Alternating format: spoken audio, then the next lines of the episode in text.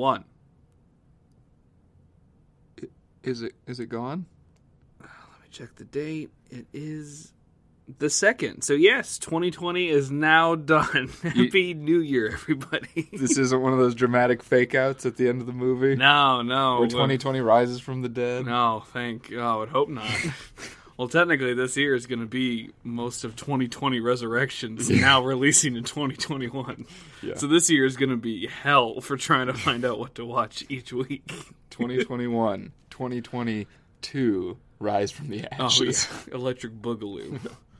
Uh, hello, everyone. I'm Logan Sowash, And I'm Andy Carr. and this is Odd Trilogies with Logan and Andy. And you know the spiel. We take a trio of films that, that are connected by thematic elements, number, maybe even similar cast and crew, and we go film by film to talk about the good, the bad, and the weird. But right now, the weird is there is no trilogy today.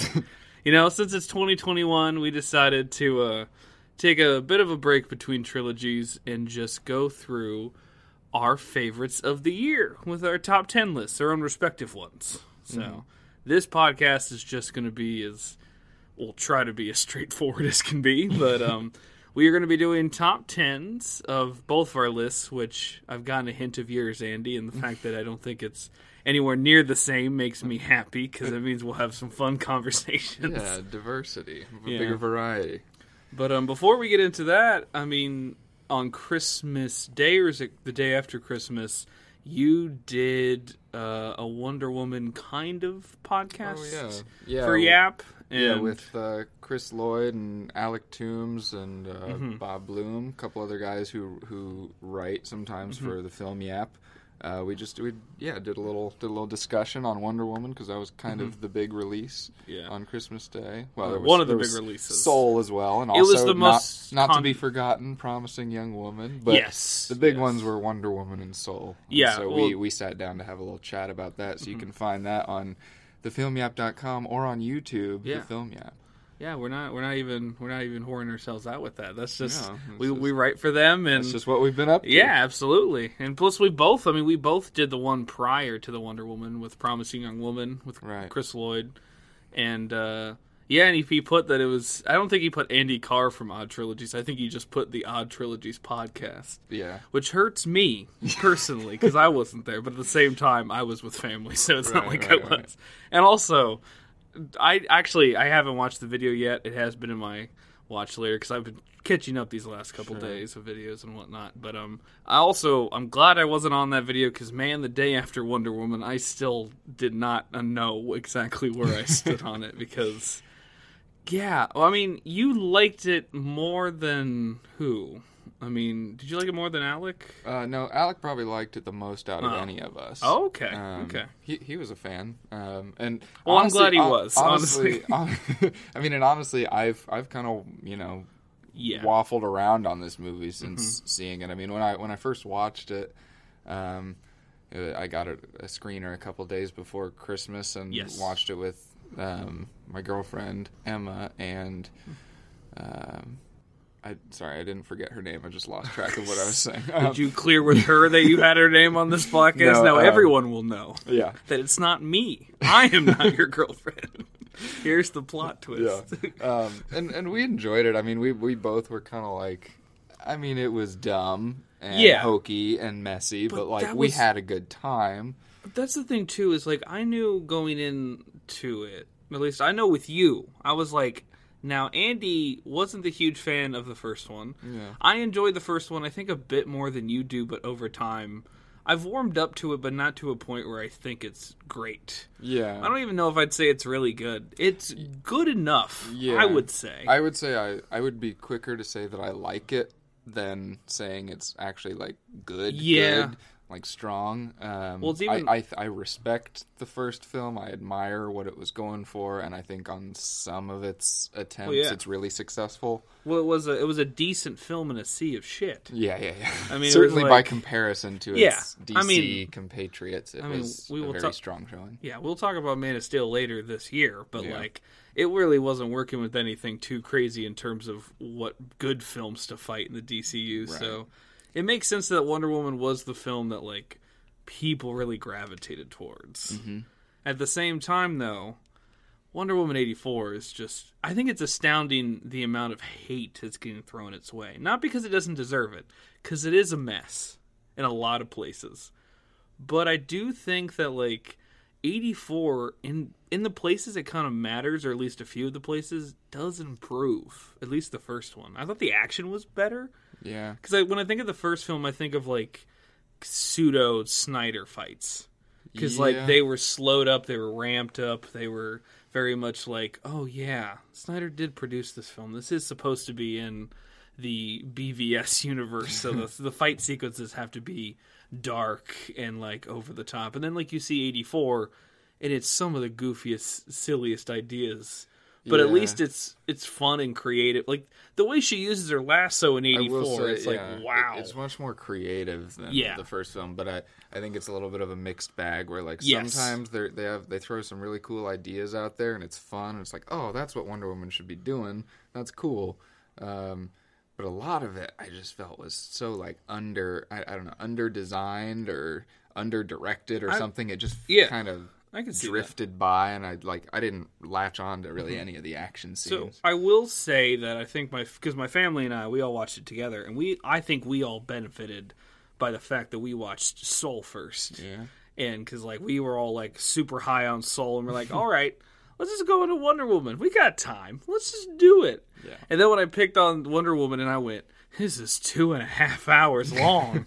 How is this two and a half No hours? reason for it to be two and a Yeah, half hours. and which is crazy though is I forgot the first one is only ten minutes shorter. It's two twenty, which is like okay. I well, I guess that's a plus on the first film because I don't think I remember ever feeling that length.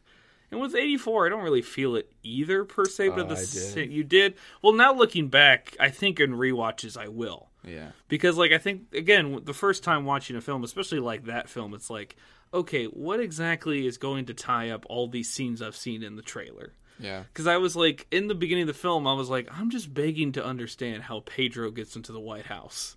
And then, like, when you find out how he did it, it's like, okay. well, I guess we now know. Yeah.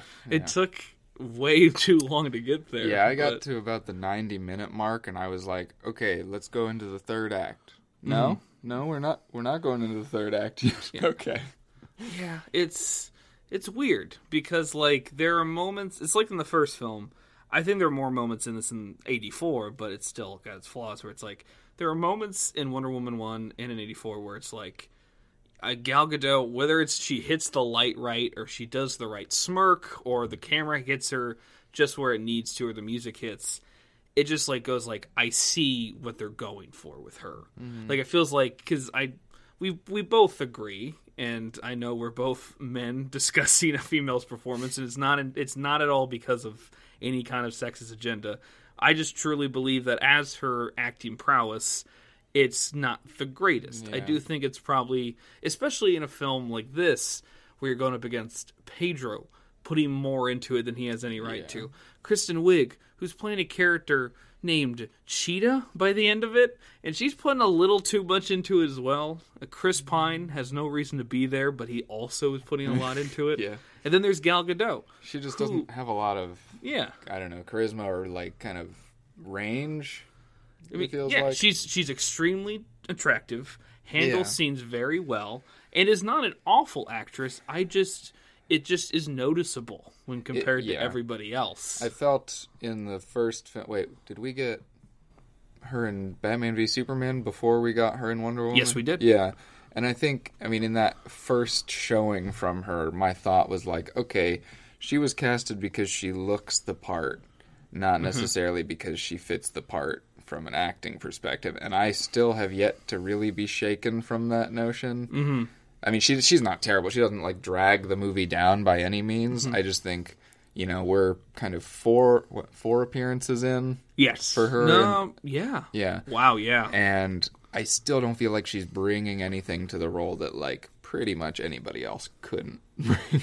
No, yeah. I think for and me, part it of that is the writing. I'm sure you know, like they, could reach for a little more depth with her, but I, yeah, yeah, I just think she's not a great pick for the lead of Yeah. a franchise like this. it also doesn't really help that like usually in a sequel they would push more like, actually developing the character and with diana as a character she is entirely rooted in the past for the most part. Yeah. Not even talking about the opening sequence, which is a literal flashback.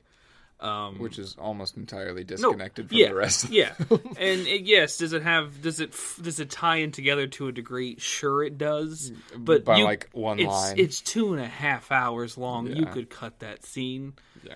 And with Diana in the second in '84, it's a lot of just like she just can't let go of the past, Yeah. and that's ninety percent of the film. It's not until like the finale where she's like finally accepting loss and Right. trying to move on. It's like cool, but this is two and a half hours long, and it's she's like Yeah. kind of down in the dumps. Like I just don't like hanging out with people, and it's like it's like I just okay. like I mean, I will I will say that like the first time we see her in Batman v Superman, Snyder's interpretation it seems like almost out of the gate is Wonder Woman is a femme fatale because she's like mysterious with Bruce until it, he finds that picture of her in World War One, Right. And then he watched Wonder Woman one. And she's like a fish out of water in Mm-hmm. an in an endearing way. You know, a lot of the times, like I still remember in the first film where she sees a baby for the first time. Yeah. And it's like it's super cute, and it's like, oh my god, this is like a genuine, decent person. Yeah. It's not like a killer performance, but at the same time, It's a fun character Yeah. dynamic. and again, I think it definitely helps that like she is working against one of the worst interpretations of Superman we've ever gotten, which is not Cavill's fault, and just speeding to dark and gritty old Batman without any real build up to that. Yeah. So we just have someone in the middle who just is thankfully given at least something to work with that could build it to something. And I guess it now just got a. s- It was announced a sequel, right?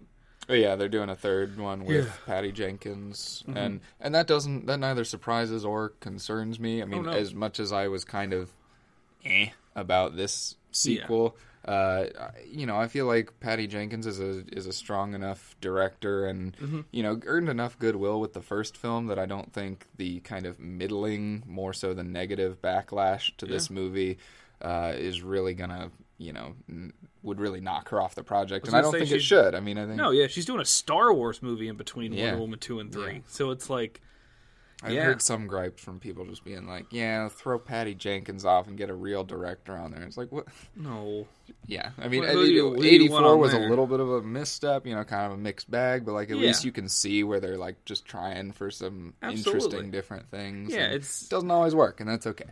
Yeah, it's it's it's that's just been the DC extended universe so far. Like, it, it's, it's or is it the DCCU? Is have they have they I- tried? There's to push no whatever? name for it. Yeah, I think Yeah, they're like the DC refusing to put a name on it. Yeah, the current DC because the MCU. They don't want to. They don't want to be a hack. well, version. yeah, of the and also their probably, their terms latest of- mo has kind of been like uh, putting out movies that we don't really know if they're connected to the others Yeah. or not. Like you know, Birds of Prey was obviously tied into the you know Yeah. Suicide Squad, but like other than like the Joker attachment, kind of tried to distance itself as much as it could. yeah. Oh yeah. Um, then And- of course Joker is seemingly entirely disconnected. Yeah. Um, hmm so they're kind of you know For playing for now, that's another thing too. Is like yeah until we get Joker two Batman Boogaloo. Yeah, it feels hilarious how it's like Birds of Prey had almost like that stinger of like, if you want that sequel, we got the opportunity, but it's like, man, I wish I wish this was better. I mean, it's good, it's Oh, fine, yeah. but like,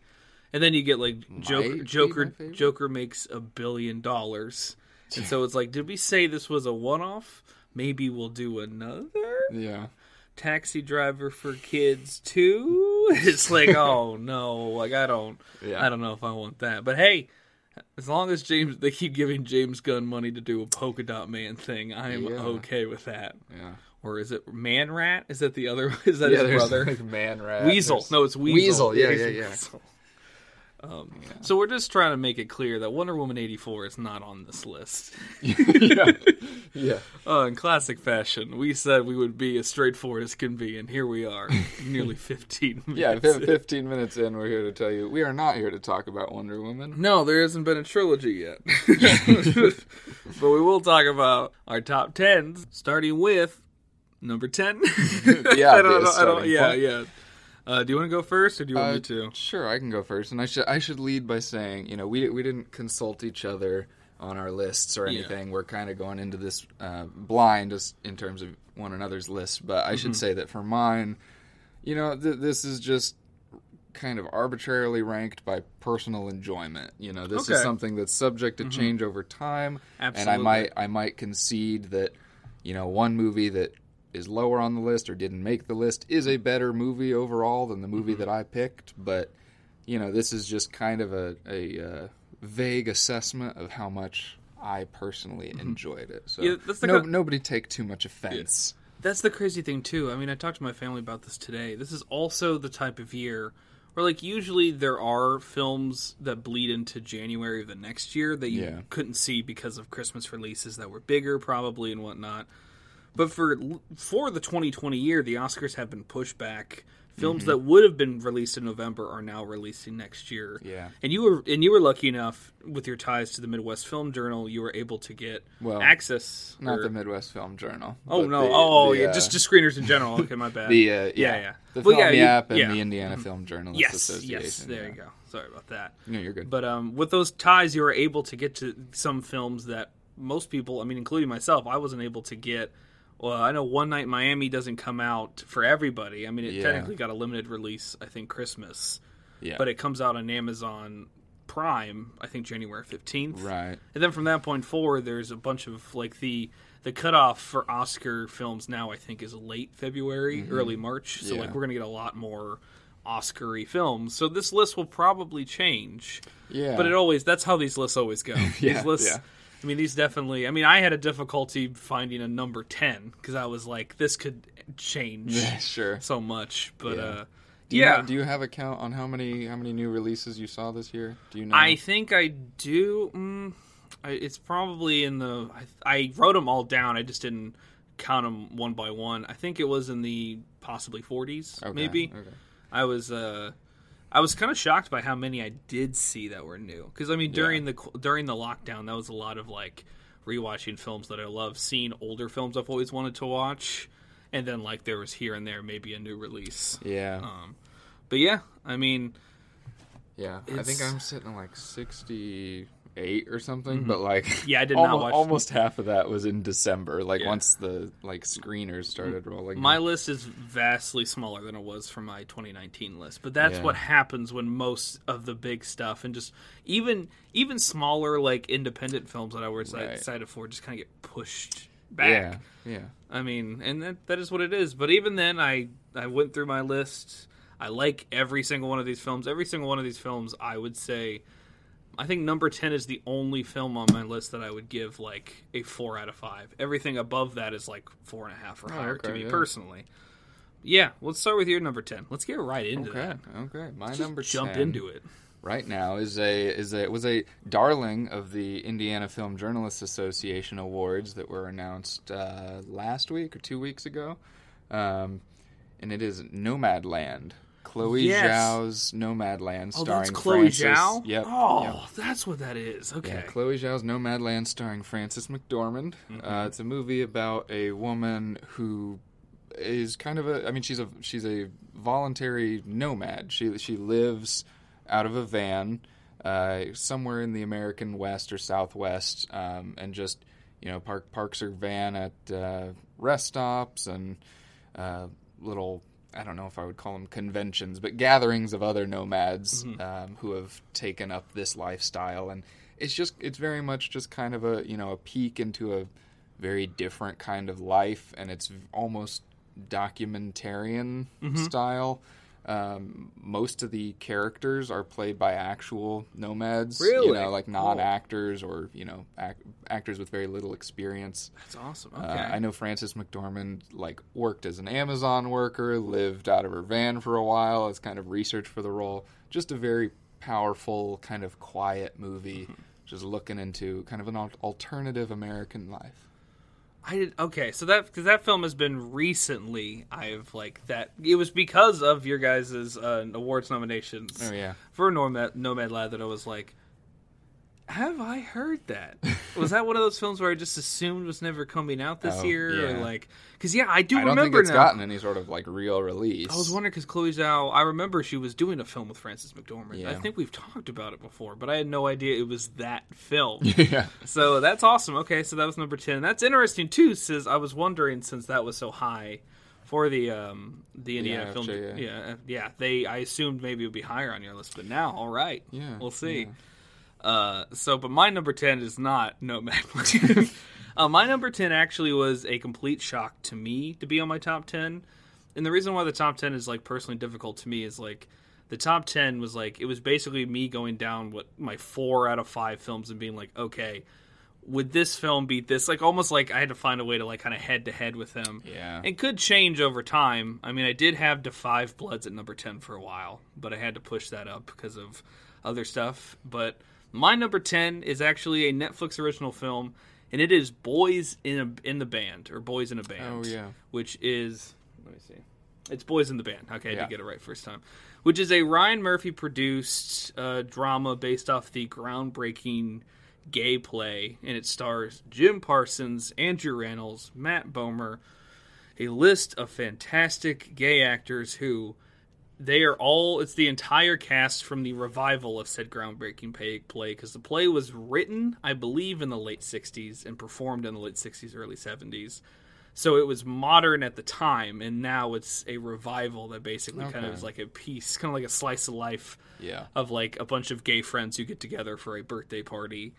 And surprisingly enough, I think it's interesting to talk about this film and why this is in my top 10 because there have been a few examples this year that are like a play adaptation, like almost like a black box play kind of adaptation now turned into a film. With like another example that was uh, Ma Rainey's Black Bottom, which is an August Wilson play. Yep. And um, and there was this boys in the band. I think for me hit me in a place that Ma Rainey's Black Bottom did, where like boys in the band feels like the director actually took the time where it didn't distract because there are moments in Ma Rainey's Black Bottom where. As much as I love Chadwick Boseman's performance in that film, it's probably his best performance, if hmm. not like in his top three One of them. but like there are moments in that film where I go, "Oh, this is probably the part if I was in a if I was in an actual performance, live performance, this would get me Yeah. a lot more because sometimes characters just turn to a random corner to a wall and go, "Oh, this is the part where they just do a monologue to the audience." Yeah. And Boys in the Band has moments like that, but they're framed and they're shot, they're composed in a way where it feels like it doesn't distract from the material as much and feels like it just works as a film a lot better. And it isn't directed by Ryan Murphy. It's directed by I can't remember the name off the top of his head, but he's also an actor and he was in Hollywood, which is Ryan Murphy's fairly decent Netflix series because you know Ryan Murphy has 37 different projects at once it seems, but uh, he's does a fantastic job directing. The cast is incredible. Jim Parsons. It's just so astounding that like after Jim Parsons has come out, when he does a role that's not uh, Sheldon Cooper, it's just very interesting to watch his characters Sure. and it's just a really just a really good sh- movie that I was like I had heard about it I was curious I sat down in my room and I watched it and I was just entranced for 2 hours and I was like damn I, I would recommend it especially if you're like looking for just like a good especially a good film with representation because it feels like it's a film that does gay representation in a way that isn't saying that this is how all you know the LGBTQ community is, but it feels human and fragile and flawed in a way that Yeah. feels genuine. And so yeah, started off strong. You know, got Nomadland and Boys in the Band. So number nine, do you want me to go or? Uh, I can start. Yeah. Although I should say maybe, maybe we we might need to start uh, speeding up a little bit because we got 20 movies to go through. Oh, that's right. We, we can, we can, we can. okay. Yeah. My my number nine is uh, is The Invisible Man. Uh, the Oh, wow. Elisabeth Moss. That was uh, close on my list. Mm-hmm. Early earlier this year. Uh, yeah, I just I mean it was one of those that kind of early in the year felt like you know one of the strongest movies. Mm-hmm. Um, you know because you know, the beginning of the year is usually just kind of slow. Of course, this year we didn't realize that the beginning of the year would be the only time of the year where theatrical films. releases Yeah. were happening. Um, and so that was one that like initially hit me, you know, was right up at the top of my list, and then I kind of forgot about it as the year went on, and a bunch Mm-hmm. of other movies came out. Um, and I will say, you know, of, of this list, it might actually be uh, the weakest film on my top 10, but I just really enjoyed the kind of alternative take on a very classic, um, you know, Universal monster story Yeah. and kind of twisting it into this, you know, weird, very potent and contemporary story about abuse and uh, that sort of thing. And I, I Elisabeth Moss is killer as she always is. I thought Yeah. the score was incredible. It was one of the few scores this year where I was really just hooked by the score itself Mm-hmm. Um, in every moment. So yeah, that's my number nine. Nice. And we, I mean, we will not spoil it right here, but like we have talked about, there is a way we could do an odd trilogy with that film. Oh yeah. And in all honesty, I did not know you loved it that much, and now I'm more interested to like, because yeah, the Invisible Man is just like, it's just shocking from the first ten to fifteen minutes. It's like it's doing so much work without really doing Yeah. anything like that, showing so much. Like it's not, it's like it's almost like they're running a marathon without showing they're sweating at times. And it's kind of shocking how they do that so well. And I think it's definitely the director Leigh Whannell. Mm-hmm. Who uh, his film before that was Upgrade, which is isn't as That's good, that's but it's good movie, very yeah. fun. So yeah, let's get right into my number nine. My number nine is a film that I we saw together. You Okay. actually showed it to me, and it was something that I had heard about per se, but I was like, I don't necessarily know if this is going to grab me or not. but this is a documentary that is what every documentary I think should do. Is the goal is even if you have zero interest in the topic, it grabs you in some way. My number nine is You Cannot Kill David Arquette Hell yeah. and that film is just it is just so astounding how that film from the get-go you think it's like maybe this is kind of a, a silly movie maybe they'll just like talk about how silly it was that that happened and like he's trying to get back into the swing of things and they do do that but there is so much heart Oh, and yeah. what's so crazy about the documentary and whether it was intentional or not i feel like at this point especially if you're doing a sports documentary that is kind of like as narrative driven as this one is it feels very much like a documentary version of like a rocky underdog story Oh yeah. it is structured in that way and it feels like it works in that benefit to have that kind of like classic kind of setup and like punchline to a lot of the way that like when it gets to the end it just hits in a way that like Yeah. you just didn't expect a film about David Arquette to hit and just how like it has that vibe of like man I just want to see David Arquette more stuff and I want to see and I oh, want to watch this again Yeah, like and, made me miss him. Kinda. yeah, which is weird because it's was one like, of those things. where Yeah, it's like it's like he's he's Dewey from Scream. That's pretty Yeah. much all he is in my head. right. But like it's you just want him to just prosper in what he wants to do from you that want to protect him. You want Yeah. him to. It's he's just yeah. David Arquette is maybe the, at least for my money, the best like triumphant heroic underdog story of the year. Yeah, I think it's film. it's good. I mean, it's it's definitely the most uh, left field Yeah. in terms of like I cannot believe this is doing what it's doing and working so well at it. And the fact that like again, it's a it's a documentary about wrestling. I know very little about it, but I know how like there are super wrestling heads that like know so much. It's astounding the the storylines, and it's it's just great to watch Arquette, and then not only just watch Arquette, watch Arquette go through like the lower lo- rungs of the ladder when it comes to wrestling. Yeah. So you cannot kill David Arquette. It's my number nine, and I'm so glad you reminded me that I seen this film. That's like one of the only ones that I didn't have on my Letterboxd, and I do not know why. But Oh, yeah. but yeah, that's my number nine. So what's your number eight, Andy? My number eight is uh, maybe the most or the first kind of mm, mature kind of film of the Me Too era. It's called The Assistant. Oh wow, okay. Um, oh, that's uh, right. Yes, yes, yes. It's yeah, another it's one. a, it's a kinda- movie about a woman who works as kind of a, an assistant or secretary, receptionist, you know, kind of a clerical position in a uh, um, in an executive office of like a film studio. Mm-hmm. So you know, obvious parallels to the Harvey Weinstein situation, um, and her boss is kind of the analog for Harvey Weinstein. You don't really ever see him in the film. He's Mm-hmm. kind of an invisible force throughout the movie, the Invisible Man, if you will. um, and uh, it's basically she kind of becomes aware of what's going on in the mm-hmm. office and his, you know, misbehavior with women and kind of, you know, the the nefarious things he's doing to quote unquote give young girls a chance in the mm-hmm. industry. Uh, it's directed by Kitty Green, stars Julia Garner. Just a really kind of, in, similarly to Nomadland, a very quiet movie, but like really loud in the mm-hmm. message it's getting across, and it it doesn't have to show you much to really get the point across. Uh, just a really confident, strong, quiet film. Yeah, that was a film that just kind of like it came out. It came Like, out uh, early in the year. Yeah, it came out. Honestly, there's a film in my top five worst films of the year that came out the same weekend as that one, and it had, I think, hilariously, the assistant had good critical reviews but awful audience scores because people didn't. People were Yeah, like, I don't, pe- I don't get this. People aren't ready. but the this. other, the, the other film that came out that weekend was like critics hated it, but unfortunately, people enjoyed it a lot more than the assistant.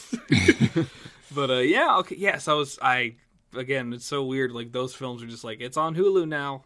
yeah, And I was like, oh, well, I gotta watch it at some point. Yeah. But I'm glad that was that good. I'll have to definitely check that one out yeah, too. I highly recommend it if you're if you're kind of itching for, you know, a movie that really speaks to the feeling that so many people have been Mm-hmm. having about the issue. You know, I think it's a really potent potent Yeah. piece on it. So, Yeah, absolutely. what's I'm- your number eight? My number eight is actually the most recent film I've seen on Oh. this list, and it is First Cow, which is probably, I guess, at this point this year, one of A24's like the darling film of A24 this year. Yeah, it's Um, kind of because it's big- like yeah because it came out late in the summer and it was like this you see the trailer and it seems like when you think of a24 it is not at all what you think an a24 film at this point would be. And it's got it's strong directing incredible composition just like it's insane how like this film this film takes place in the 1820s for the majority of the film. Yeah, and it's the cleanest and prettiest I've ever seen that era. Because I think of like I think I talked to my dad about it, where it was like when I think of this era, I think of the Revenant, and I Oh, think sure. how dirty and gross like it's supposed to like grab the pelts and all this like this how like nasty and kind of like it's supposed to look somewhat kind of like crazy and insane Mm-hmm. and like almost lawless. And then you watch First Cow, and this era is has that feeling of like it's still untapped territory, but that's why people are coming to this. Yeah. They love it. And what's so endearing about the film, what's so captivating about the film are the two main performances. Mm-hmm. The film is mainly just about a friendship about two guys who are all alone and want something they want something specific and they think they Yeah. can work together to they get kind of go into business together, and The yeah. best the best way to describe the film is actually the opening proverb where it's like bird needs a nest, uh, spider needs a web, mankind friendship. And like this film is just about these two guys who just accidentally run into each other and you see their growing relationship. Yeah. And it just it's as plain as day. It's a straightforward film, has a really solid cast, mm-hmm. but the two leads just do an incredible job. The film looks great. It's well directed and it's totally understandable why like A24 was pushing this film Yeah. so much and why there are some outlets who have given this the best film of the year and I understand that. I would highly recommend it. It's definitely slow. It was slower than I anticipated, but it's like it's like a very it's like a lazy river. I, I think it's- it's yeah, fun like that. More, than any other movie I saw this year, that was one that I kind of wish I had had the theater experience before to I just agree. dial Yeah. me in and focus me up because like I I really enjoyed it. And this is totally on me, and I get that. But like, I was, you know, getting distracted, looking at other No, things around my yeah, living room, looking at my phone. Um, but yeah, I really loved yeah. their little their buddy relationship, and also, you know, maybe more than any other movie this year, really made me want to like eat a food from the movie. Yes, I those agree. oily cakes or whatever they were so called. that was it was one of those things that like when I started the film, I got about thirty minutes in, and then I my family started making dinner, and we started eating dinner together. And then once we did that, we all went back and we caught up right next. And as soon as we mm-hmm. did that, that's when the cooking stuff starts to happen. and when I was like, man, I'm glad we ate before this because this film not only does this film handle food in such a d- delicious way. This is like 1820s food, so this really shouldn't look as good as it is. yeah, But not only does it look good, they use the food as a connective tissue for all these people that don't really have much in common besides they're just in the same territory. But when they mm-hmm. start eating this food, I think practically everyone who eats it has like a homey vibe from it, almost a nostalgia that they get from it, even though they've probably never had this food before yeah, and it's I would just recommend First Cow. I just I uh, I was able to buy it on sale uh, on video on demand, and like I do not regret buying that film. Definitely excited to watch it again, and also somewhat related to First Cow, but I'm just a slut of doing four by three aspect ratio right. Oh sure. And yeah. First Cow does it Yeah. incredibly well. um, but instead of that, let's go right into number seven. I seven. do you want me to go first, or do you want to go next? Go for it if you got one. Uh, my number seven is an Apple TV Plus original. You know, in case you don't have Apple TV Plus, which if you don't, I don't know what to tell you, but that's fine. like there's there's not in- a yeah. lot. And in case there. you up to this point didn't believe that Apple TV Plus had any good originals, and you'd Oh. be reasonable for thinking that. They do, they do. but you'd be Um, reasonable for thinking that. and two of them are on my list. But this Yeah. first one is an Irish animated film called Wolfwalkers, and it's based off. Well, it's not based. It's based off an old Irish folklore in terms of like the idea of a wolf walker. But it's based out of uh, an Ireland animation or an animation studio in Ireland who did Secret of the Kells, Song of the Sea, The Breadwinner, have basically been Oscar nominated since their first film, but always lose to Disney films Yeah. which that's just unfortunately the the name of the game at this point for best Yeah. animated film if Disney has anything. But Wolfwalkers to me is just astounding in an animated sense in terms of just the designs, in terms of how everything is handled. It's so unique and how like there are moments in this film where it's like you see like the the rough sketch of like the anatomy of like animals where like you can see kind of like the the body the body lines and it works Mm-hmm. there's so much greatness to the film and it feels like at a point where you feel like oh this is probably where it's going to kind of get straightforward or standard it just as soon as like the first 30 minutes happen it just keeps getting better and better. And i got to a point where i was just like i'm just now mad that i've never seen secret of the Kells or any of their previous work Oh, because wolfwalker is just just incredible. It's just like beautiful to look at and an incredible Sean Bean performance that's entirely voice. Like he does a good job, and it's not what you consider like I wouldn't say it's like a usual Sean Bean performance to a degree, but it is Sean Bean's voice, so Yeah. you can you can already hear in your head what he sounds like. but like the cast is good, animation's gorgeous, the score rocks it out of the park, and just overall, by the time the film ended, I was like, man. I don't know exactly what it's going to go up against, but regardless, I want it to get nominated. So that's my number seven. yeah. Definitely deserves some attention. For sure, yes. My number seven is uh, one that's already been taught. We've already talked about it um, tonight, and it is Ma Rainey's Black Bottom. Ah, I was wondering if you liked it. Yeah, I top did- 10. I I was curious. like I was yeah. curious, yeah. Yeah, George C. Wolfe directed Mm-hmm. it. It's based on a play by August Wilson. Is that is that right? Yeah, it August is. Wilson. Yeah. It's the same man behind fences. Yeah, yeah. And um, for me, this was kind of, uh, you know, this this year's swing at something like Fences, and I think it hit a lot better than Fences did. The the Denzel Washington movie adaptation from what a few years ago. Yeah.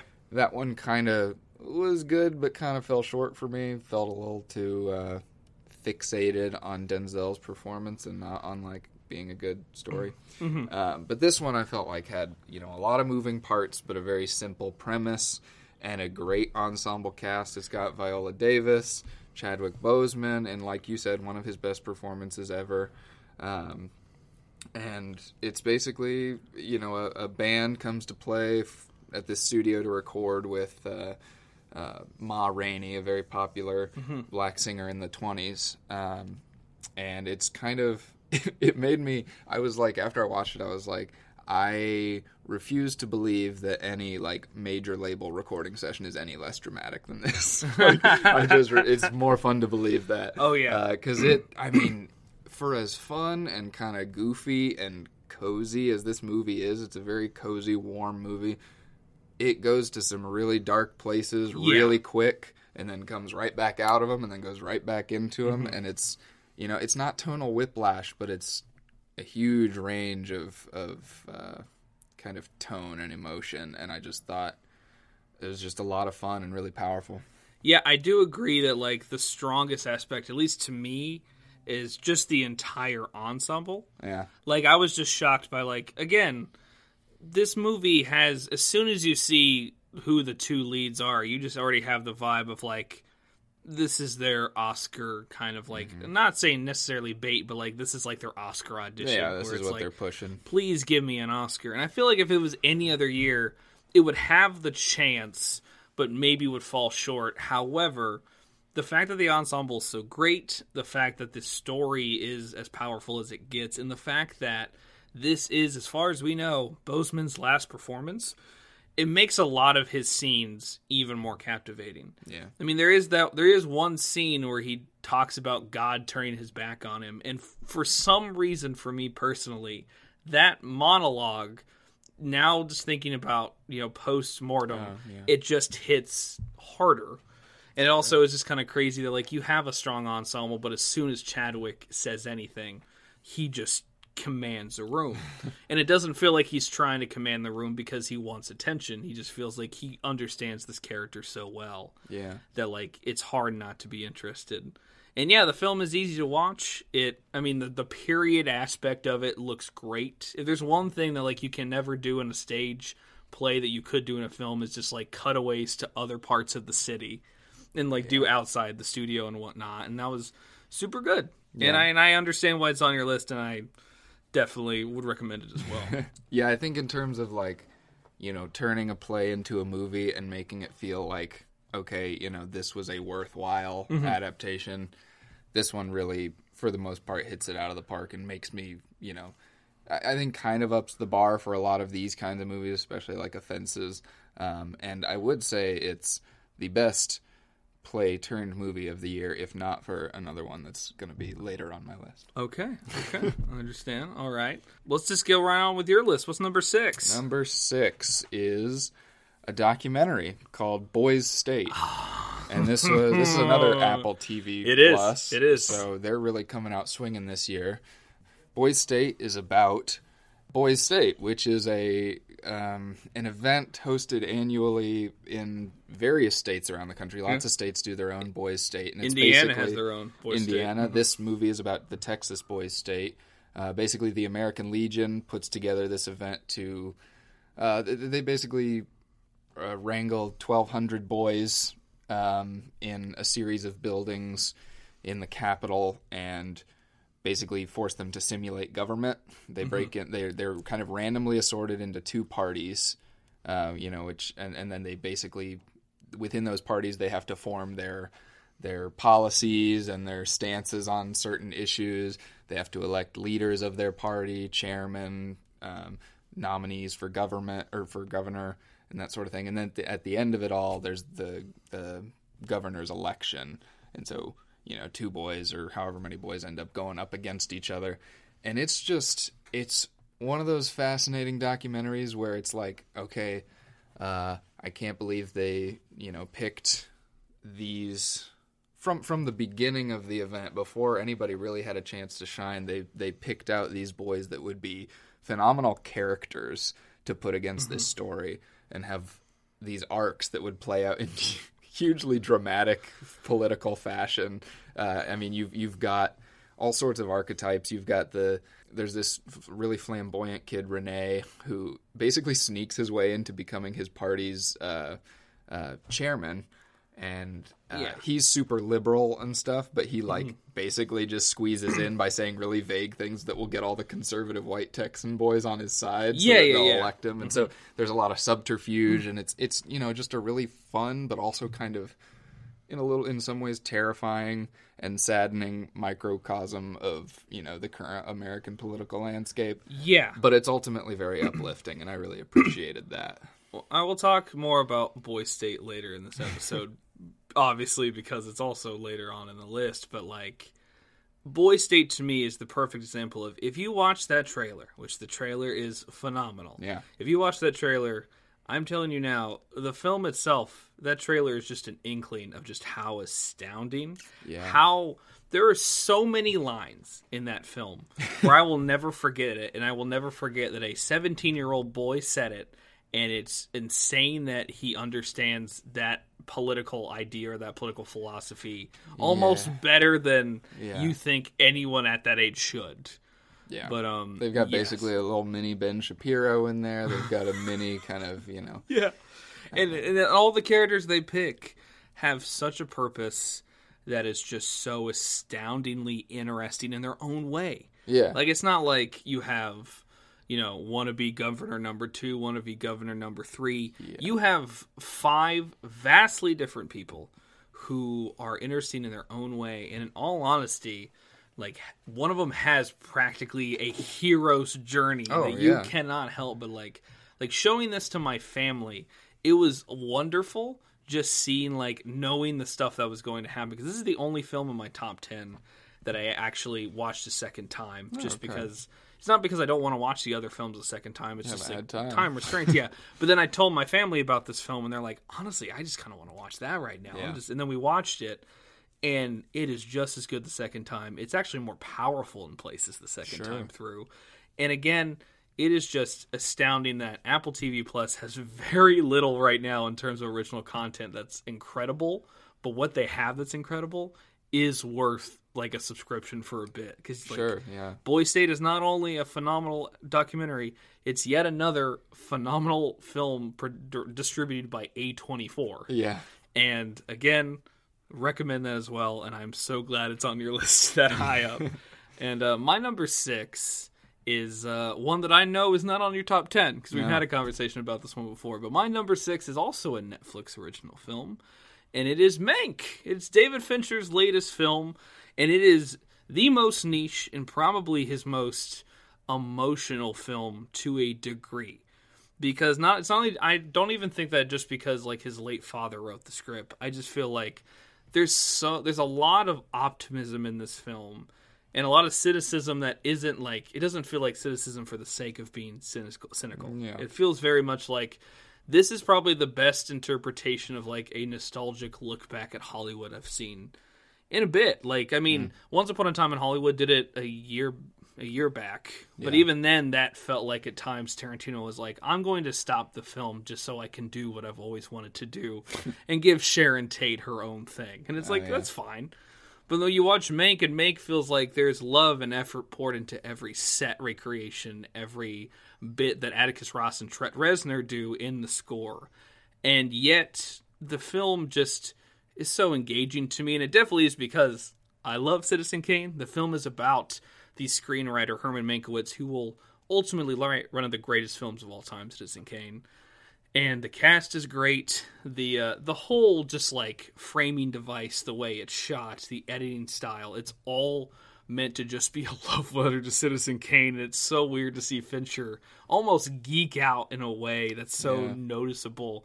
And it's understandable why so many people are kind of like iffy about it. I completely understand that. But I think to me, I it just after like the first 30 minutes where I was kind of like I'm really enjoying this but I'm still kind of feeling out if this is going to get better. Yeah. It grabbed me and I just was like wow is is not probably my favorite Fincher film ever but like it's probably one of my favorite Oldman performances because he's not in a fat suit and he could just, you know, use his acting abilities not Yeah, having to worry yeah. about anything else. Amanda Seyfried is really good.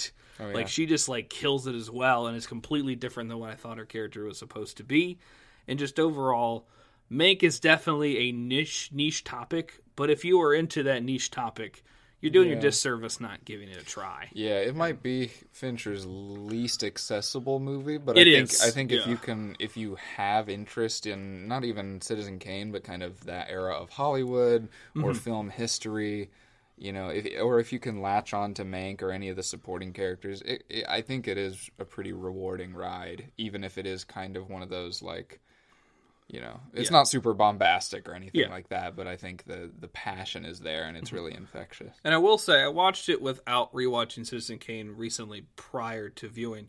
But watching Mank, I knew. I knew if I had watched Citizen Kane prior to it, there would have been even more stuff I would have caught in Yeah. terms of like how they frame certain things and how certain musical cues are there. And overall, if you're just looking for David Fincher just being, if you've ever wondered what David Fincher being a nerd is, then watch Mank because it very much has that vibe of like, Yeah. oh, I get it. Yeah. But yeah, uh, is, do you? Can I do my number five? Because this will be very quick. Oh, okay. Yeah, we can do number five. Uh, Yeah, because my number five is Boy State. Oh.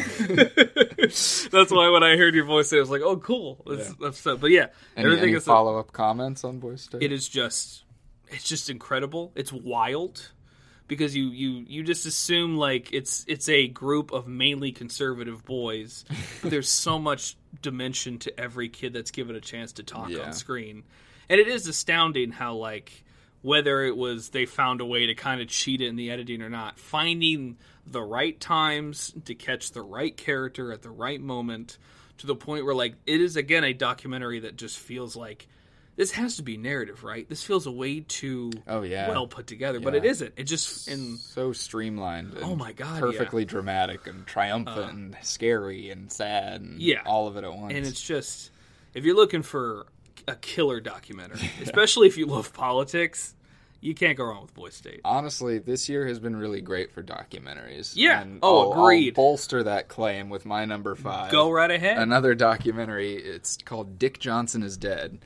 Um, it's a it was a Netflix release, uh, I think. really? Yeah, yeah, Netflix. That sounds Um, familiar. Okay.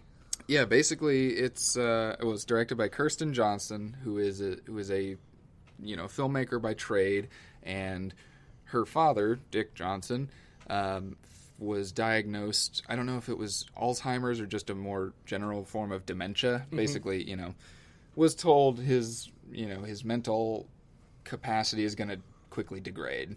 Um, and so instead of kind of just like you know wallowing in that sadness or or accepting defeat or whatever, uh, Kirsten and her father decided, hey, let's make a movie about your death, but not like a oh here let's chronicle the sad journey of you know mental degrad mental deterioration, but instead let's kind of not only celebrate your life but like have fun with the concept of how you'll go out. And so there's a bunch of it is a documentary following their journey, but it's also intercut with little kind of staged deaths, like Dick getting hit with a you know, falling air conditioner like out of somebody's window and it crushes him and he dies, or like getting hit in the face with a wood plank with a nail on it and he bleeds to death and stuff. It's like super Oh, morbid, I but love that, super though. uplifting, and like Yeah. it, it even kind of culminates in a in a uh, a staged funeral.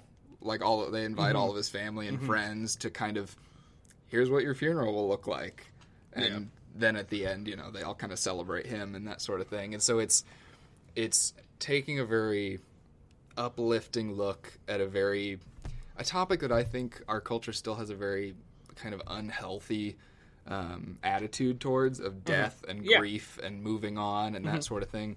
Um, I think we just have a really weird death culture in, No, in I agree. America, I and, agree with and I think it's you know it's promoting the idea of being more open and celebratory in the face of death, and I think it's it's just awesome. That sounds extremely cathartic Yeah, too. So like that's just really cool. And I didn't know about that one. That's a nice left field to know about. I'll add it to the list. But nice. Surprise! yeah. All right, before we get into our uh, top four, do you want to do? We want to do a little bit of a speed round of our worst films of the Yeah, year, yeah, right? we'll do we'll do a little negativity fest. Um, oh, this will be easy. yeah. This will be Uh, very easy. do you just want to rattle off a few of yours, and then I'll rattle off a few of mine, and then we'll get back. I'll just go through all five. I'll just like give away. Uh, my worst of 2020 is number five is a film I forgot I completely saw entirely until I just had a weird moment last year or last week where I went, "Oh, that's right." Number five is Dolittle. I forgot Dolittle came out in January. Oh wow! I forgot Robert Downey Jr. put his hand up a dragon's ass and pulled out a bagpipe. Yeah, And the fact that Jessie Buckley, who is in Chernobyl and like all these different films, is, is in really that film too. yeah. And Dolittle is awful. yeah. Uh, number four, number four is Scoob, Okay. because uh, Scoob is. I didn't see There, Scoob. there are worse films, I think, maybe, but Scoob. But it's watching Scoob is almost like watching someone burn potential yeah, like tr- truly raw potential there where it's like you want to make a Hanna Barbera cinematic universe with mm-hmm. Scooby-Doo who's like one of the most beloved cartoon characters definitely in American culture and they do it in just the most pathetic pandery way that like by the end of the film you're just like god I just I think the live action Scooby Doo films handle Scooby Doo better than this. This is astoundingly bad yeah, where it's like I think there's one line where it's like, "Hurry, we have to save Scooby before they take him to the gates of hell." Like it's like stuff like that where you think it would be funny, but at the point in that film, you're just like, "Please end." yeah. Uh, number three, let me get my list because I'm trying to do this off the cuff. Uh, there we go. The Wrong Missy. If you've ever wanted to see a Happy Madison film where the love interest sexually assaults David Spade and then you're supposed to believe that they fall in love by the end of it, yeah. And also, it's it's it sucks too because the the love interest is played by Lauren Lapkus, who's genuinely funny, mm-hmm. and it it sucks to watch her in this film where she's just like the most obnoxious Happy Madison character, and it's like you know David Spade's just there doing David Spade. It's Happy Madison films. I wasn't expecting the world from it, but I was just astounded by the things it did and acting like it wasn't anything crazy. Number two is Hillbilly Elegy. Oh, we, Um, can agree there. Absolutely. Uh, Hillbilly Elegy is I don't know, tone deaf, toxic, Oscar bait to the absolute horrible degree. It's astounding that three incredible creators in the film industry, Ron Howard, Glenn Close, and Amy Adams, are in a dog shit film that feels like there is so much that that book has to offer, yet the film has nothing to offer of any kind of substance. And it felt like it was truly the most infuriating film I saw this year. But it's not number one, because number one is truly the worst film I've seen this year, and it's also the most mind numbing. It's Artemis Fowl. Oh, Artemis Fowl is I again. This was a film where I went, "Oh, that's right, I did see this." and while Hillbilly Elegy lights a fire in my ass, Artemis Fowl makes me want to become a statue and not live again because there's just so again missed potential. There's nothing there of any substance. Yeah. I looked at it, I think I gave it a one star and I went, why in God's name did I give that a one star? That's too generous. But yeah, there's my top five worst. so let's see what you've got. I think I know one of, I think at least know two of them. well, I, I think I was pretty good to myself this year. I didn't. Nor, normally, I don't. Treat yourself. Less shitty movies. No, yeah. Normally, I'm like, oh well, I gotta see this because it's the big movie of the week, and people are gonna be talking about it. And even if it's bad, I gotta have an opinion. I gotta be relevant or whatever. Um, this year, there were you know the Artemis Fowls and the Scoobs. I you know you and my other friends watched it, and everybody said it was bad, and I was like, I'll take your word for yeah, it. it was those were those were both films where both Adam and I just went. Well, So yeah. what else are we gonna find out if this is really as bad as they say? So I yeah, I don't have very many that I vehemently hate, but there's a few. Um, I'll start. yeah. Um, I'll just you know hillbilly elegy, just bouncing off of what you said. You know, totally tone deaf, and I think I think it's kind of it's an it's, It's an it's, it's, it's, a, a, feature. it's a bad Terminator. yeah, oh yeah, it's a bad Terminator. Ron Howard, you're a bad Terminator now. Yeah, there's no neutral um, Terminators in life and in Hillbilly Elegy. Yeah, Everyone. It's, it's just a it's a feature length Oscar bait rendition of like a really cheap and underthought like inspirational poster. It's just pick yourself up by your bootstraps the movie. yeah. Um, and there's it's just total lack of empathy for people living in poverty, living with addiction, living in abusive relationships. It's just you know at the end of the day, you pick yourself up and you will be successful, and you'll start a venture capital fund um, and become a rich yuppie and get to leave your you know poor family behind. Except you don't, because in the book there's probably so much more nuance. Oh, and I'm three talking about the movie. No, but that's the thing too. Is like because to me when I watch Hillbilly Elegy, to me is the prime example of the idea that family with like just because you have blood, like similar bloodlines, that like you have to look out for your family regardless of the horrible things they do to you. Yeah. I was like, that is the most toxic and horrible me- message you could get from any of this. right. And it's and it's like there's even a line where like one character says like, "Yeah, I know mom beat us," like paraphrasing, but like she got beat harder, and it's like, excuse me, that doesn't excuse anything. It's also just kind of caricaturizing or Yeah. oversimplifying a lot of the issues by making, you know, the crazy drug addict mother like the most irredeemable human being she could Yeah, be. it's, it's probably like, the only okay, Annie, cool. Amy Adams performance where I just entirely hated her. I hated everything about her. Had no sympathy. She's played some horrible care, like horrible people. Like she's had to play that, or like people who are messed up. But truly, Hillbilly Elegy, Amy Adams' character is just the worst. But I'll throw out a couple more uh, worst of the year, and I'll try and be quick on these. But uh, f- it was funny. I haven't seen the boys in the band, but collectively it's funny because Ryan Murphy is ending up on both ends of our collective spectrum for the year because Oh, I didn't know this was on your worst. Ryan Murphy's The Prom, a Netflix musical that just hit maybe a few weeks ago. Um, Yeah, I. December 18th. And uh, No, oof, 11th, Boy, yeah. boy, is this thing a mess. I mean, like I'm I'm not that big into musicals to begin with, but Yeah, uh, yeah. you know there are there have been exceptions to the rule. There are a few musicals I really love. This one ain't it. Uh, I can say the only really good thing I can say about it is the line "Note to self: Don't be gay in Indiana." Um, Yeah. that's about the best thing this movie has going I for it. honestly- The acting is awful. The lyrics are terrible and cheap and don't work. The kind of landing of various lines or ends of scenes is just totally stiff and awkward. James Corden is awful as usual.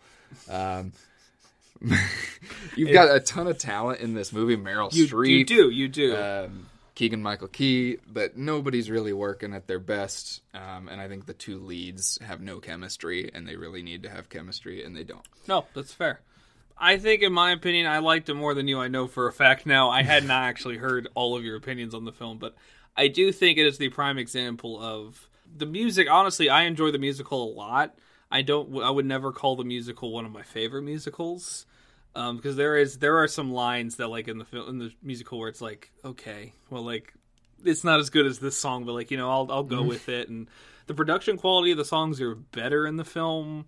I like the cast, but again, yeah.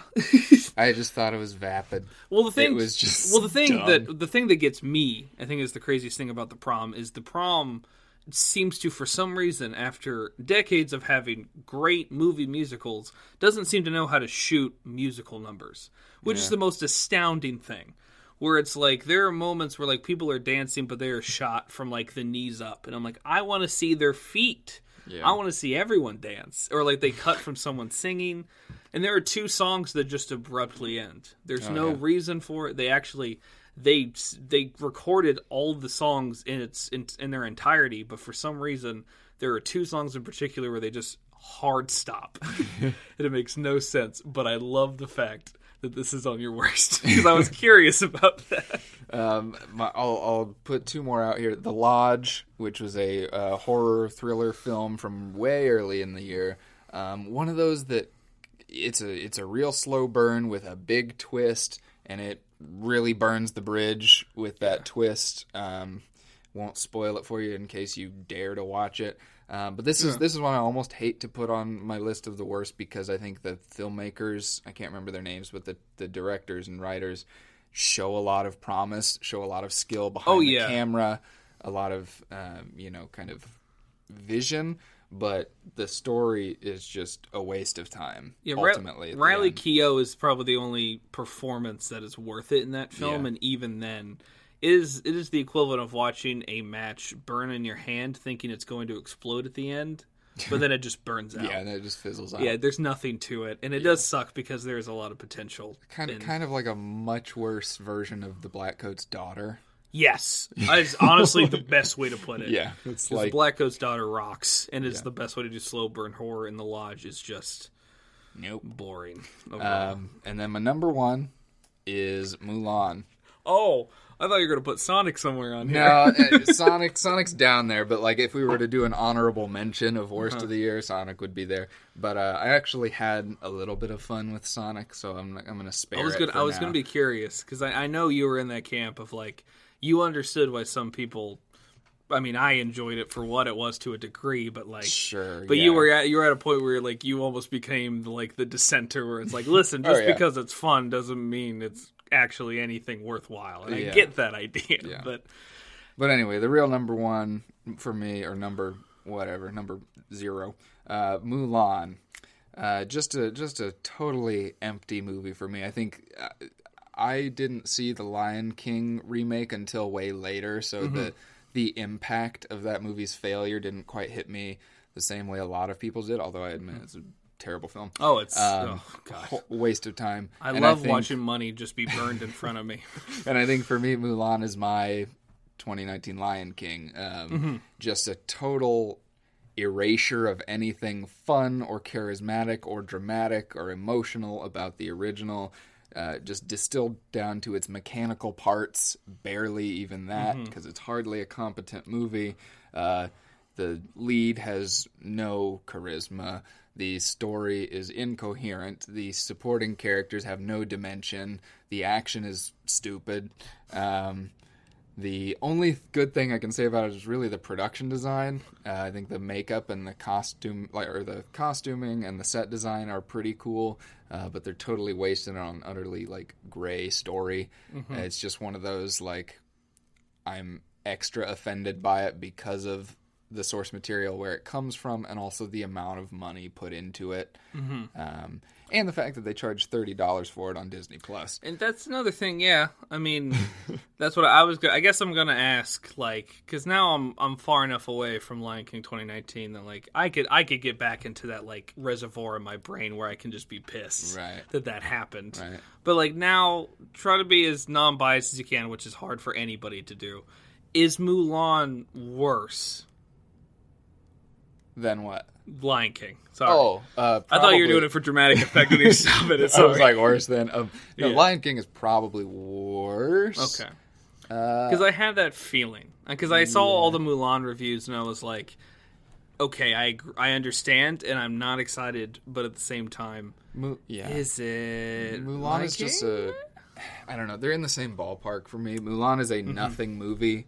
The Lion King is kind of a nothing movie. oh it is yeah Um, so I mean, it's you know apples and oranges. But like, if Mm-hmm. I were to watch one again, it'd probably be Mulan. okay. No, but I was just curious because I was just like, because again, this is again, this was going to be one of those films where I I felt like because I think I'm now the only one of the friend our friend group who hasn't seen it.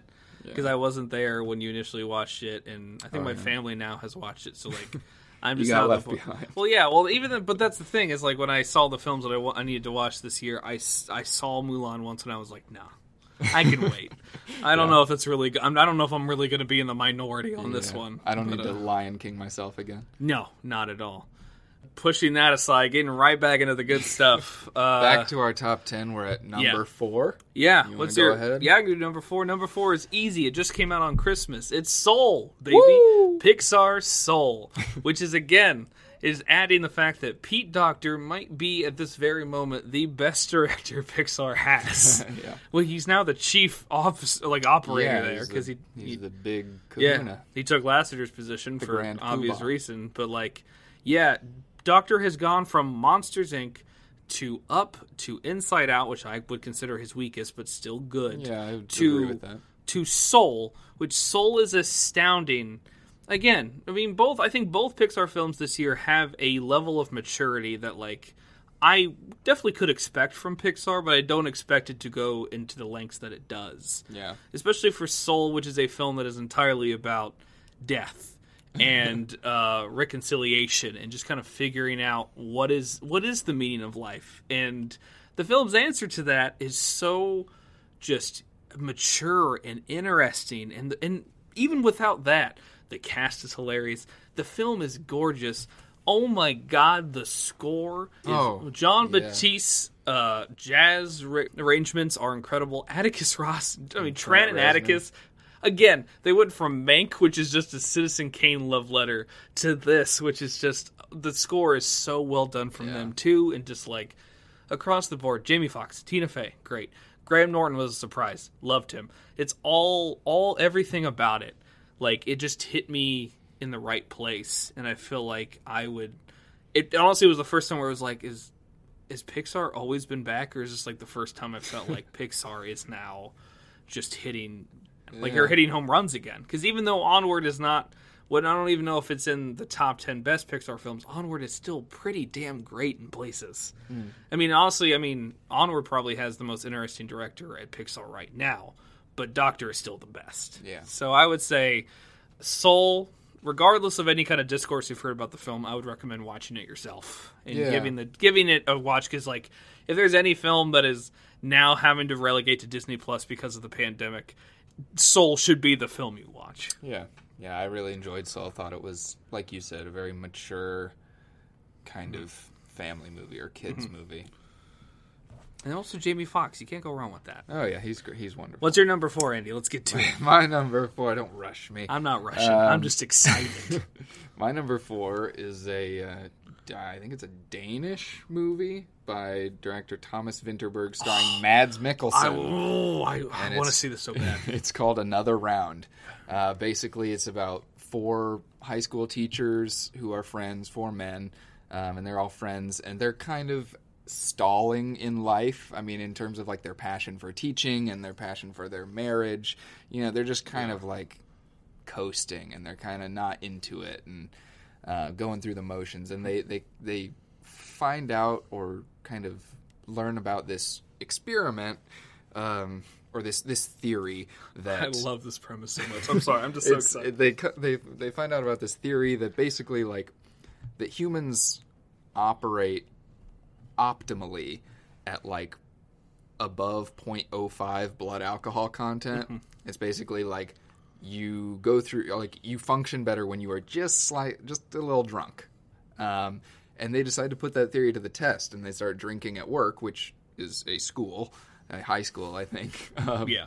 and it goes right and it goes wrong and it goes a bunch of different ways and the best part about it is that it's not it doesn't lean too heavily in either direction I, I think too many movies that are about drinking or have drinking as a as a huge part of the story lean either too hard into condemning alcohol um, or lean too hard into the like you know throw caution to the wind and party.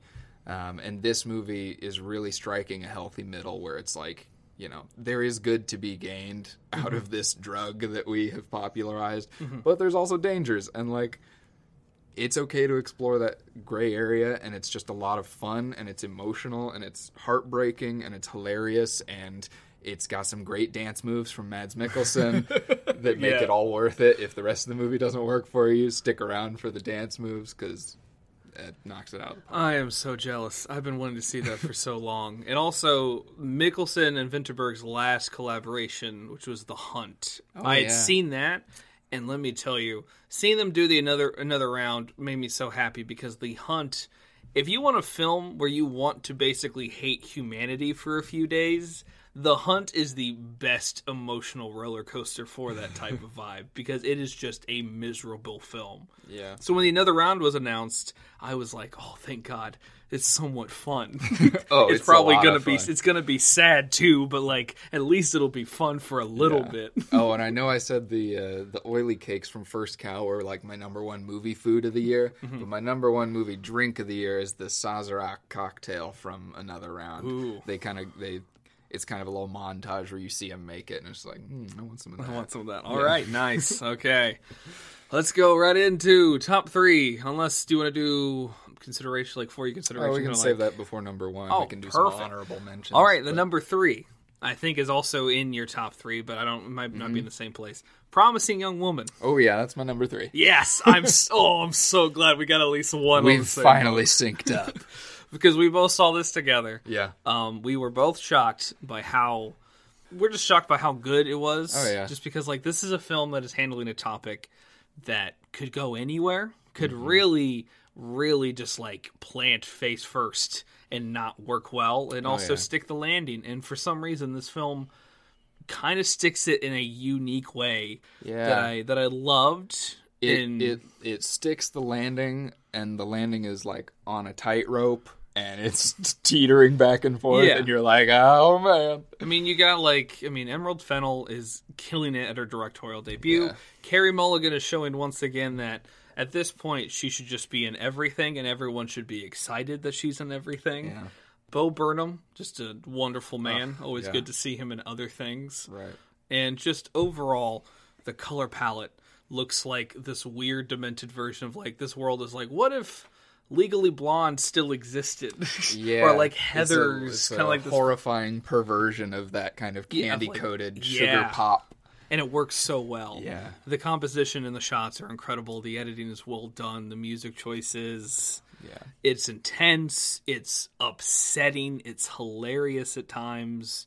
Even when maybe it's not trying to be as hilarious, it is for some reason they just handle it so well. yeah well i think a lot of the a lot of the when the writing kind of airs toward the like basic side or like an, an obvious line or whatever, the actors really deliver stuff in kind of an offbeat way where you're like, Yeah. ah, they they really did something with that Yeah. line. They didn't have to. The film definitely has, I think it's intentional that they sandwich any kind of intense moment right next to it with a silly, yeah, or maybe like an emo- an, cutesy it's an kind absolute of roller coaster. It of a movie, and like this is probably I know I said this earlier, but this is probably the best execution this year of like the kind of tonal whiplash Yeah, type tonal- thing, tonal where shifts, it's just constantly. shifting rapidly between funny and dark and horrifying and mm-hmm. sad and Yeah. uplifting and in the same cathartic. scene too. Oh, same scene, And same it's so- conversation. And it's also like I've only seen clips of the show, but there are moments and it's like, oh yeah, I guess I could see killing Eve to a degree from this woman's Yeah. pedigree because it's like it just it is balancing so many things at once. It's understandable why we even know some people that like who who do we we know somebody from the app who gave this a one star. I Oh, think do we? I think we do, but like it is all over the place. pe- it's a polarizing movie, and, it's- I totally understand Yes. why. I mean, it, it's we didn't really say this uh, at the beginning, but it's it's about it's ki it's a it's a revenge thriller yeah, about you know rape culture and the Me Too movement, Mm-hmm. sexual assault, and guys being dicks, and um, I would recommend looking up the trailer. Yeah, the trailer, the is, is exactly what you're going to get from it.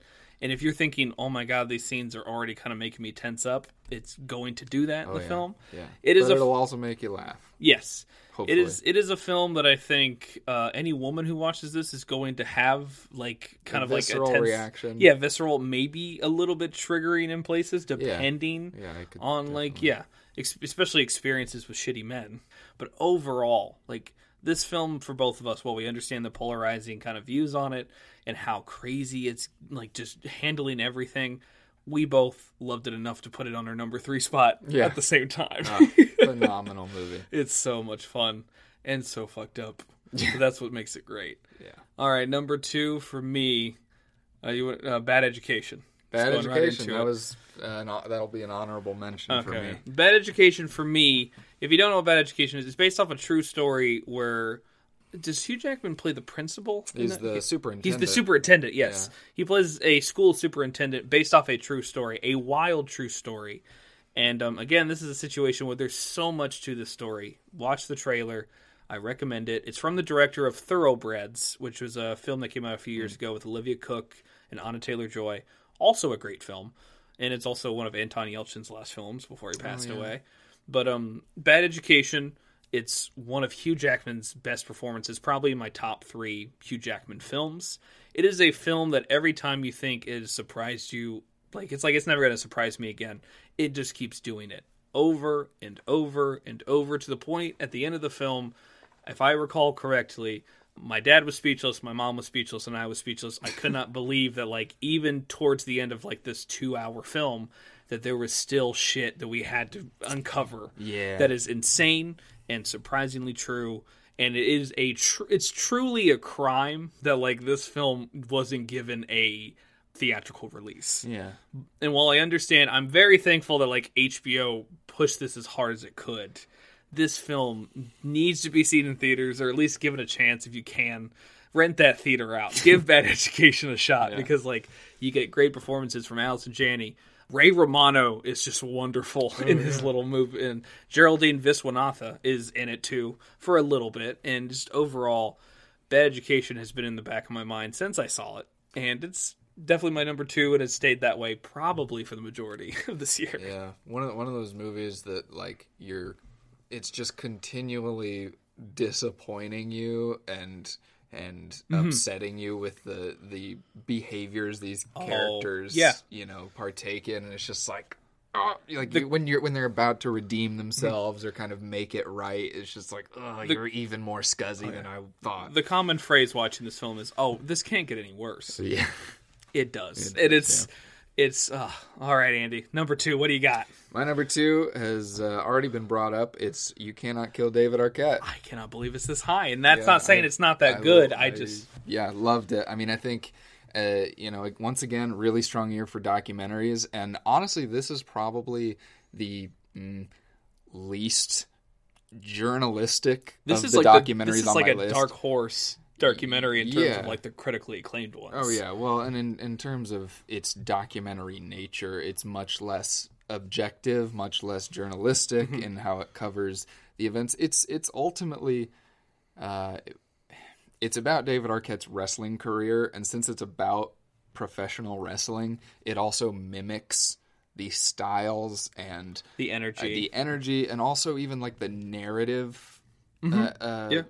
Trajectory of pro wrestling. In that, like, it's not fake, no, but it's like a heightened reality. Yeah. Just, just, just like pro wrestling, where it's like, okay, the the winner might be determined, yeah, Mm-hmm. but like. They still have to kind of beat the crap out of each other, and they Yeah. still have to bleed and sweat and cry Mm-hmm. and hurt themselves in order to be successful in that career.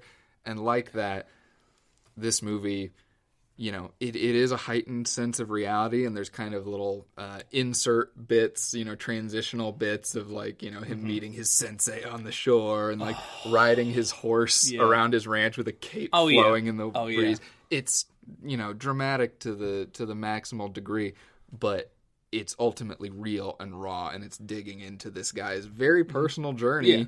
to kind of write what he you know what ultimately people perceive as a wrong that he did against an entire It- community of fans. It's probably one of the best modern examples of how to toe the line of the idea of a passion project. Yeah. Because obviously, a lot of those shots are done in the way where it's like, I think David was going to love this when he Yeah, sees this in film. yeah.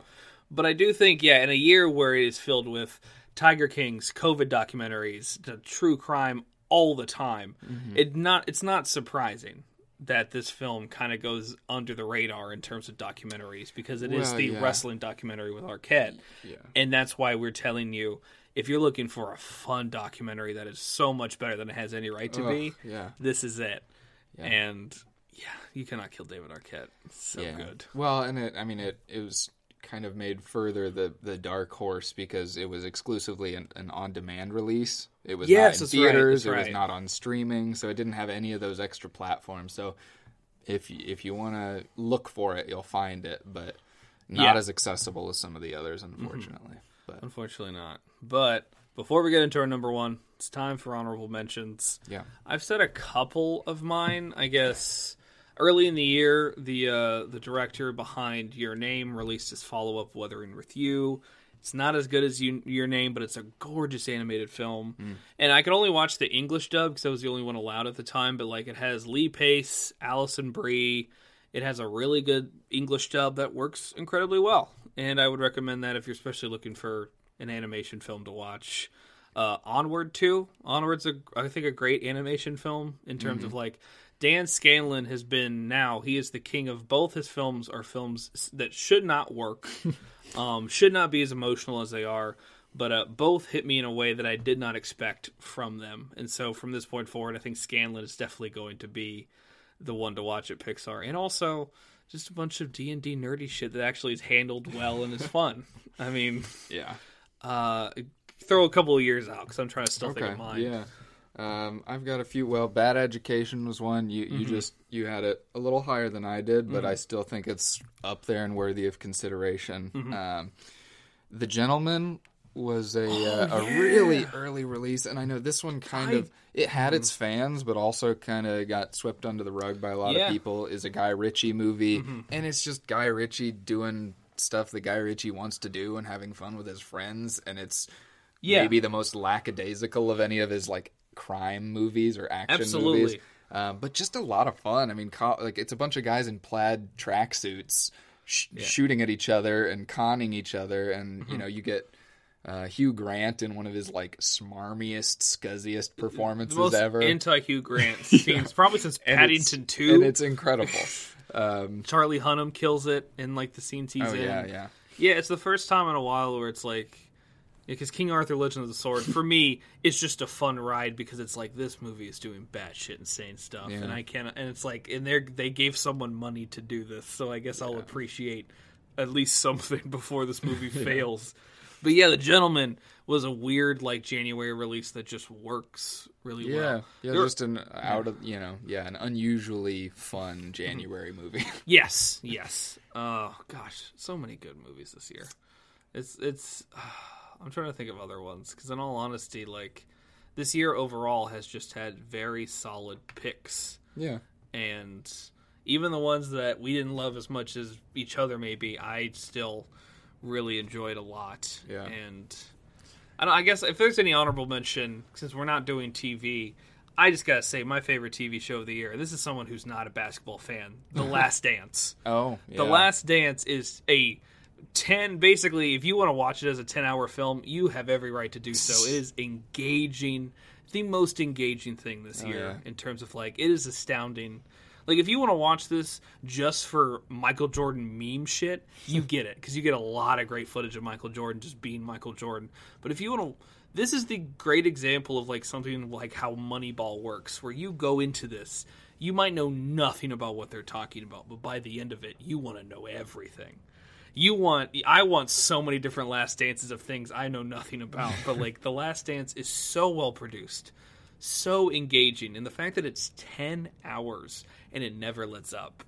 Like you know tiger king was a hit. It's understandable why it was a hit when it came out but the last dance is a hit and should be remembered. Especially especially for espn's 30 for 30 because it's, it's practically a 30 it's like it's like here's espn's avengers endgame of 30 for 30s here's like the most money we're gonna push onto one of these. But uh do you have any tv shows you want to recommend to people? Uh, I didn't like- watch a lot of TV this year, but I, I do have a couple more movies I'd like to throw Yes, some do, throw some light Try on. Um, one is uh, Shit House, which is the uh, it's super. It's going to be probably my most under the radar pick of the list. Well, maybe other than David Arquette. Mm-hmm. Um, but Shit House is the feature film debut of writer, director, and star Cooper Raiff.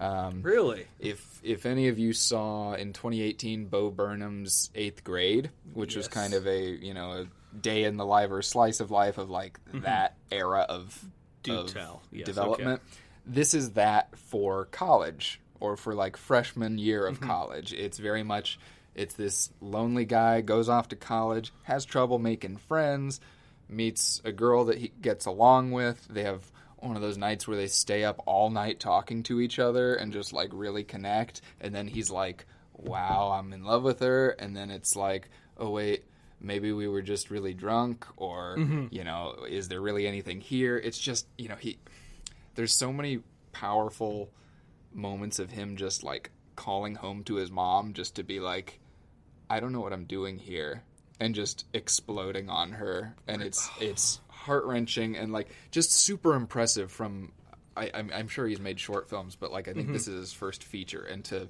write and direct and star in it and just knock it out of the park this well, I was super impressed. All right, I didn't even I didn't even know about that. All right. Um, so definitely, yeah, my eyes Yes. are on Cooper Raiff for sure For to see what he does. Um, Um, one that we haven't brought up, especially honorable mentions for me. This almost hit number ten at certain points, but uh, in terms of a comedy sequel that has no right working as well as it does, as well as having more heart than it has any right to have, Borat's subsequent movie film yeah. Is surprisingly great. yeah, and it's also just again you have a co-star with Sacha Baron Cohen that is on his level basically in her own way. And while it does have its, well, it does take a while to fully get into what it's trying to do. It's entertaining from start to finish, and the ending is just hilariously bonkers. Yeah. and it's again, it's a sequel that like you know, at a certain point, we were just like, okay, he did Bruno. Bruno's fun, and I think it's pretty great, but it's not as good as the original Borat. And then he started doing stuff like that Mark Strong, kind of like kooky spy film that he did with him, Oh, and, the Spy. Dick. Yeah, it, no, no, no. It's, wasn't it called Spy? it was Brothers Grimsby. Oh, the Brothers Oh Grimsby, yeah, where he comes out of a rhino's vagina. yeah. yeah, yeah, yeah. Spy is the Jason Statham. Yes, uh, the dictator. Like we we never really knew, or I don't know. I didn't ever really wanted a sequel to this film. No. but it felt like the perfect time it came out. It felt like it actually handles all of its real people in a way where it's not really judging them or even trying to characterize them in a bad way. It's just.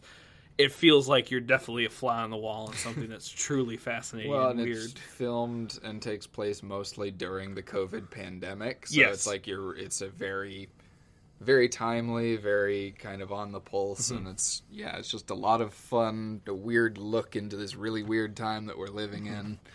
Yes. And I think my last film I would put as a recommended because it's I think one of the most surprising films that just was so damn good. It's a genre film that's on Hulu. It's called Run. It's a Sarah Paulson thriller uh, starring a physically handicapped actress playing a girl finding out that her mother might be more than she assumed. And it's it very much is if you watch this film and go, "Oh, this feels like misery."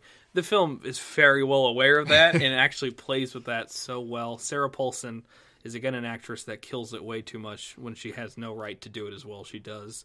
The main actress um, is also killer. It's like her first role, and she just hits it out of the park.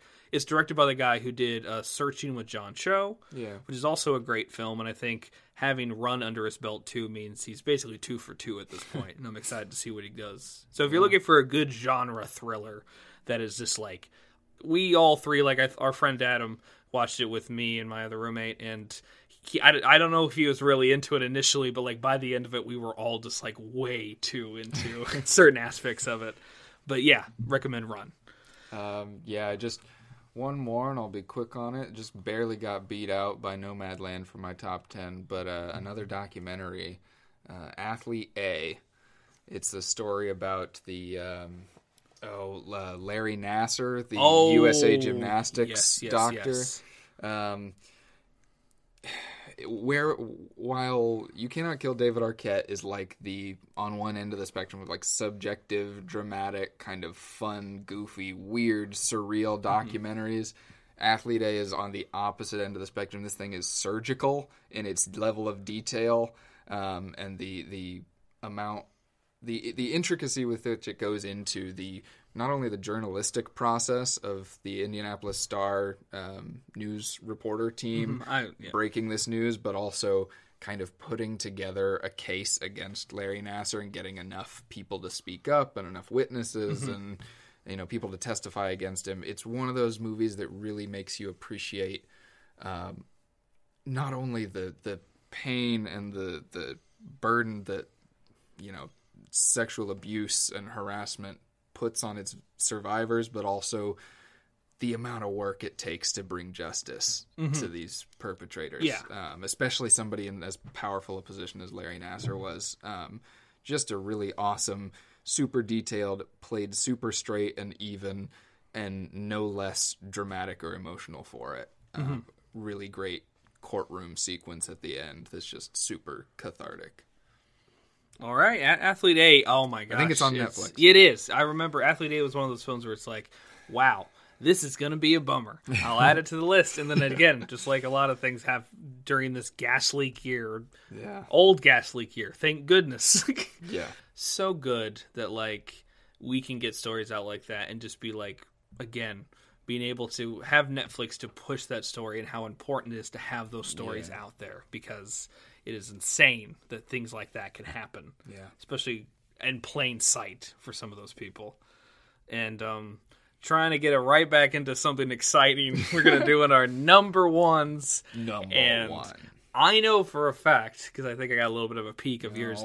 Yours is not at all. It's on the different side of the spectrum than mine.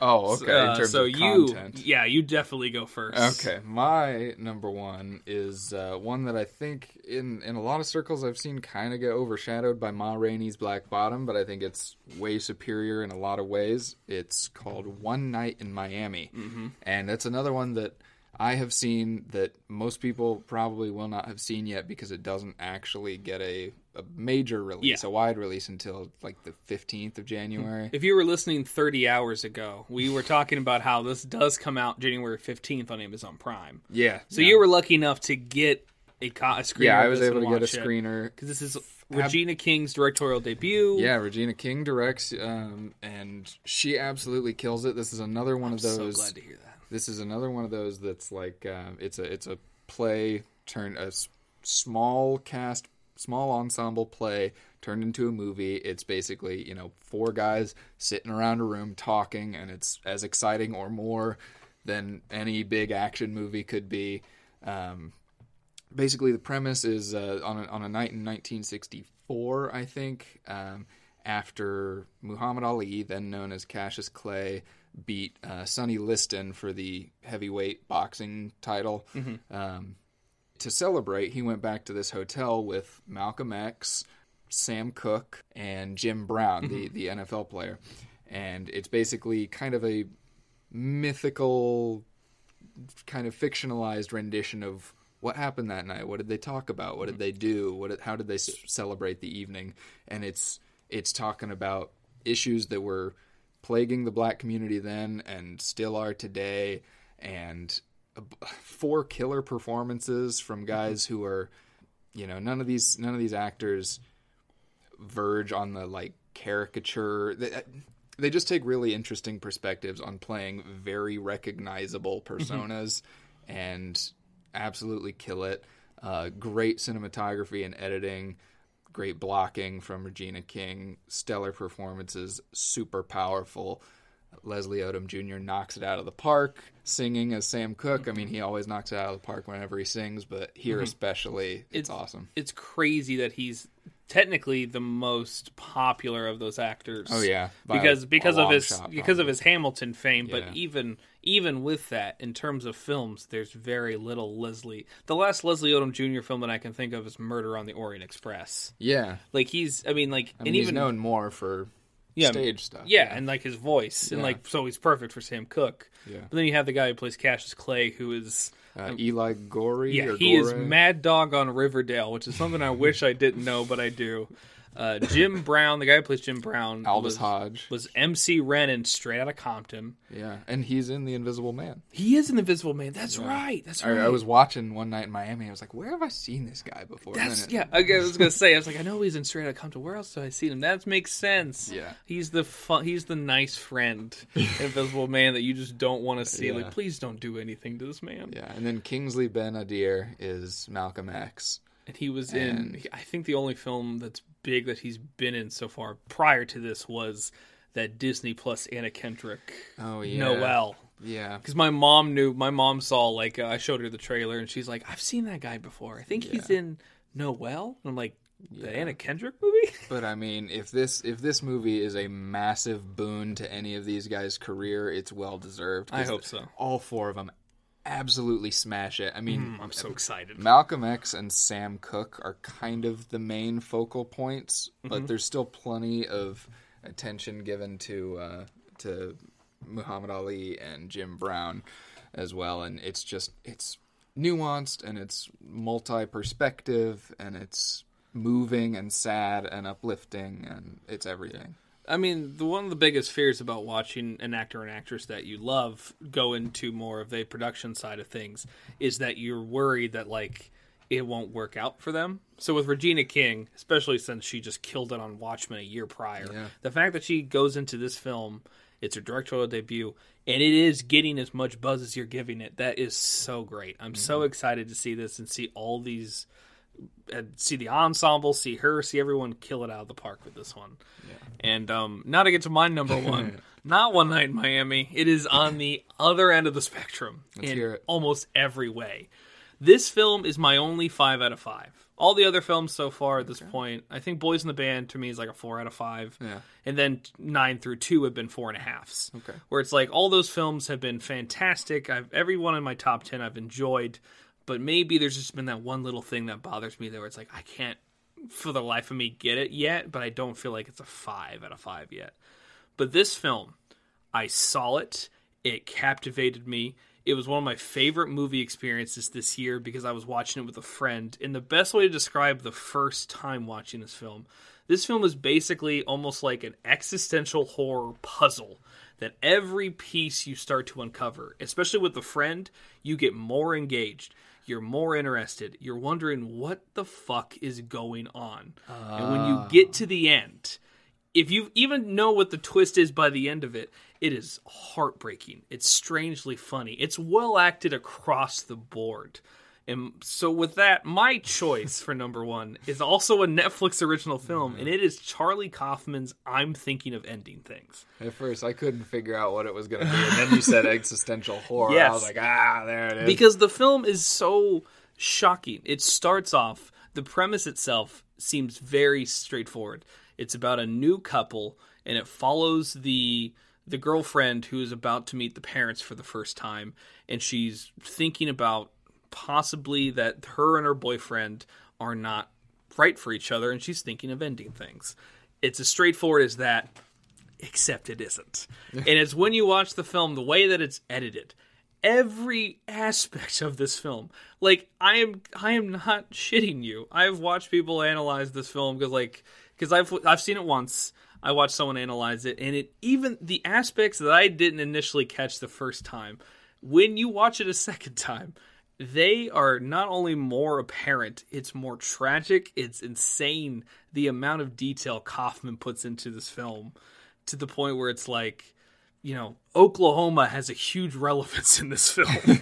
uh, film has a huge relevance in this, and Yeah. like tropes in film. Uh, Toni Collette is in this and kills it. De La Du- oh, he's so good. Uh, Jesse Plemons is yeah, just Jessie Buckley and Jesse Plemons. Yeah. are both phenomenal. Jessie Buckley deserves a nomination, I think, for her performance in this film because she, watching her slowly figure out, or at least kind of figure out that something's not right, is what also makes this even more horrifying because you're all, you're scared for her to even find out what the truth is, and it's just so shocking to me. Just by the end of this film, there's just it gives you it gives you every single clue. It just thinks it just like listen i think you're Kaufman's like i think you're smart enough that like i'm just to give you all the clues.